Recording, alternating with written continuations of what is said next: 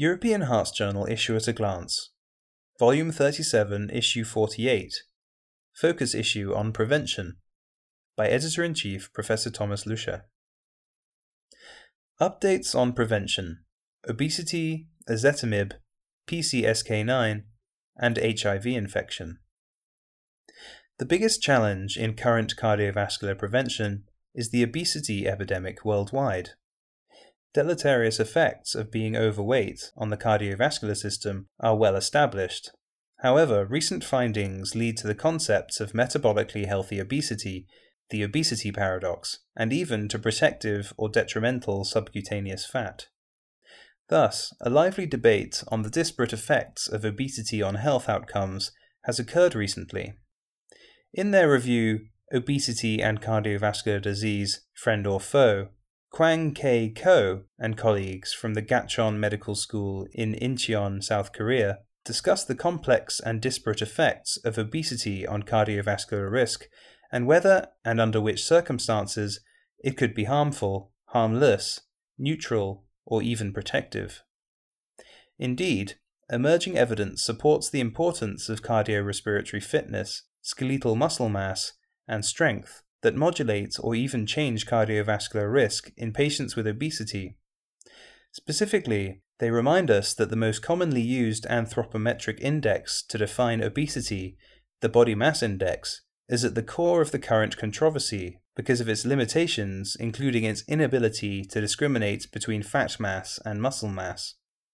Indeed, many recent epidemiological and metabolic studies have used other indices such as waist hip ratio, waist circumference, or even imaging of visceral adiposity and of ectopic fat deposits by computed tomography or magnetic resonance. Lastly, it must be considered that the concept of metabolically healthy obesity, by labeling a subset of obese individuals as without risk, may lead physicians to underestimate the current obesity epidemic and reduce their efforts in preventing the next generation from becoming obese. Another controversial issue in prevention is the role of sexual hormones. Of note, testosterone levels decrease with age, a condition referred to as low T, menopause, or hypogonadism, and may affect outcome. In a second clinical review, testosterone a hormone preventing cardiovascular disease or a therapy increasing cardiovascular events, Francois Mach and colleagues from the Foundation for Medical Research in Geneva, Switzerland, note that observational studies suggest an association between low endogenous testosterone levels and a high risk cardiometabolic profile, i.e., increased blood pressure, dyslipidemia, insulin resistance, atherosclerosis, and thrombosis as well as a modest increase in total and cardiovascular mortality. Whether or not it would be useful to screen for low T in older men and eventually to consider testosterone replacement therapy, however, remains controversial. Indeed, there are no data showing that normalization of testosterone levels would reduce cardiovascular events in this patient population. Although testosterone replacement therapy seems to have beneficial effects on male quality of life or physical condition, other findings suggest that it may be associated with serious adverse effects, such as cardiovascular events.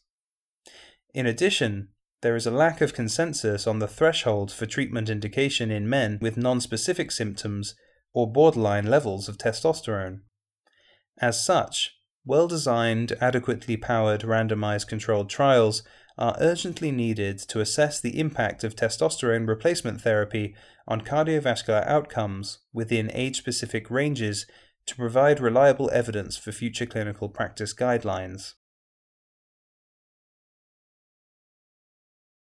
In contrast, the role of LDL cholesterol as a risk marker and therapeutic target is well established in cardiovascular prevention. While the US guidelines recommend a risk adjusted dose regimen, European guidelines strongly support risk adjusted target levels of low density lipoprotein LDL cholesterol. With novel evidence on the effects of inhibitors of the Niemann-Pick transporter and PCSK9 inhibition, target values have again emerged as an important guidance to the management of lipid disorders. In a fast track paper entitled The Benefit of Adding Ezetimibe to Statin Therapy in Patients with Prior Coronary Artery Bypass Graft Surgery and Acute Coronary Syndrome in the Improve IT trial, Eugene Braunwald, on behalf of the Improve IT Improved Reduction of Outcomes Vytorin Efficacy International Trial, investigators examined the efficacy and safety of ezetimibe on top of statin therapy in patients with prior coronary artery bypass surgery following hospitalization for an acute coronary syndrome. In Improve It, 18,134 patients with an LDL cholesterol of 93.8 mg per deciliter and a history of an acute coronary syndrome at presentation were randomized to simvastatin slash ezetimibe or simvastatin slash placebo. 1,684, or 9.3%, had a prior coronary artery bypass graft surgery.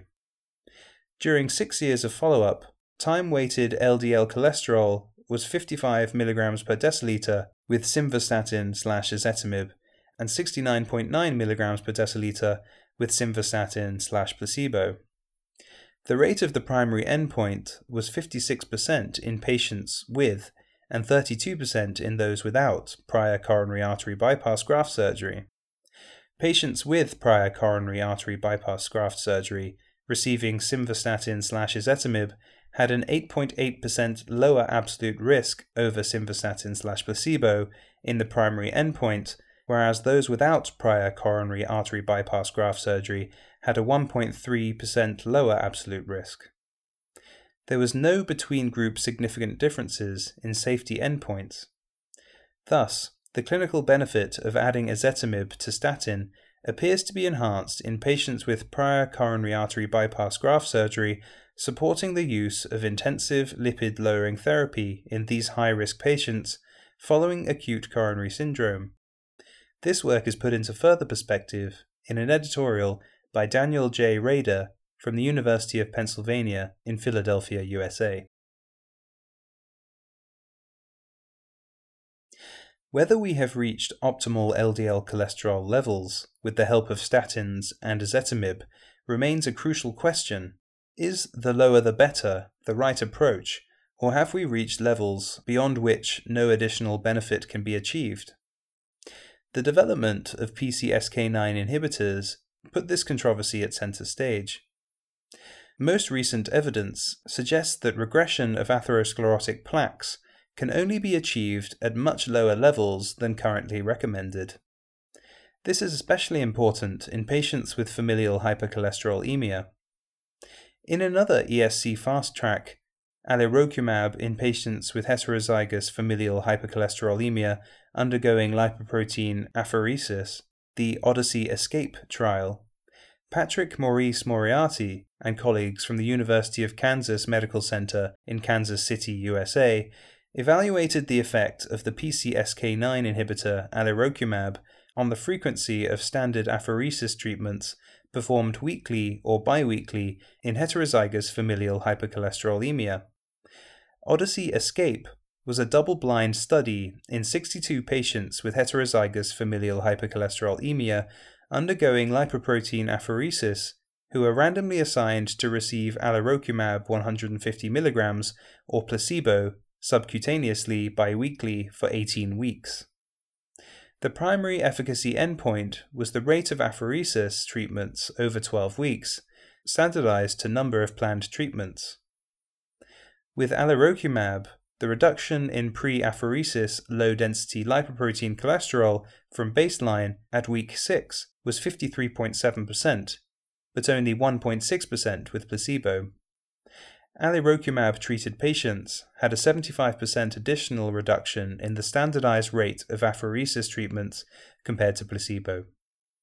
During this period, 63.4% of patients on alirocumab avoided all, and 92.7% avoided at least half of the apheresis treatments. Adverse event rates were similar. Thus, lipoprotein apheresis was discontinued in 63% of patients on alirocumab who were previously undergoing regular apheresis, and the rate was at least halved in 93% of patients. These findings are put into context in a thoughtful editorial by Gerald F. Watts from the University of Western Australia in Perth, Australia.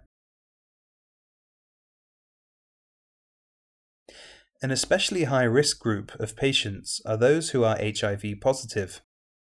In a meta analysis, Comparative Safety and Efficacy of Statins for Primary Prevention in HIV Positive Patients, a systematic review and meta analysis, Sebastiano Gili and colleagues from the University of Turin in Italy remind us that the efficacy and safety of different statins for HIV positive patients in the primary prevention setting remain to be established. To clarify this issue, 18 studies with 736 HIV positive patients receiving combination antiretroviral therapy and treated with statins in the primary prevention setting were analysed. Rosuvastatin 10 mg and atorvastatin 10 mg provided the largest reduction in total cholesterol levels with a mean of 1.67 millimoles per litre and 1.44 millimoles per litre, respectively. Atorvastatin 80 mg and simvastatin 20 mg provided the largest reduction in LDL cholesterol of 2.1 millimoles per litre and 1.6 millimoles per litre, respectively, while pravastatin 10 to 20 mg and atorvastatin 10 mg had the largest increase in high density lipoprotein of 0.24 millimoles per litre and 0.15 millimoles per litre, respectively. On the other hand, atorvastatin 80 mg and simvastatin 20 mg had the largest reduction in triglycerides of 0.6 millimoles per litre. Meta regression revealed that nucleoside reverse transcriptase inhibitors sparing regimens were associated with reduced efficacy for the ability of statins to lower total cholesterol. The authors conclude that statin therapy lowers plasma total cholesterol and LDL cholesterol levels, also in HIV positive patients, with low rates of adverse events. Statins are effective and safe when dose adjusted for drug drug interactions with combination antiretroviral therapy. HIV infection may alter childhood vascular properties and influence future cardiovascular risk. Whether vascular changes are associated with HIV infection per se or antiretroviral treatment is unknown.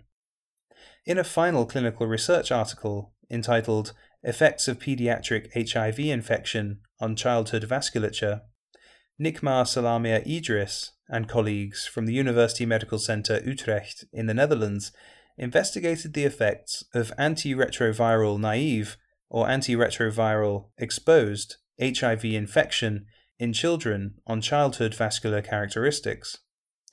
They used vascular ultrasound to measure carotid intima media thickness, distensibility, and elastic modulus on 114 children with vertically acquired HIV infection and 51 healthy children in Jakarta, Indonesia. Adjusted for confounding factors, antiretroviral naive HIV infected children had thicker carotid intima media thickness. Children exposed to antiretroviral drugs had similar carotid intima media thickness as healthy children. Distensibility was not different between HIV infected, either antiretroviral naive or exposed, and healthy children, but adjusted analysis, including only antiretroviral exposed children with controlled HIV, showed that the antiretroviral exposed had an increased elastic modulus. The authors conclude that antiretroviral naive HIV infection in children is associated with increased carotid intima media thickness. Children with antiretroviral controlled HIV may have increased arterial stiffness although further confirmation in large controlled trials is required. The editors hope that this issue of the European Hearts Journal will find the interest of its readers.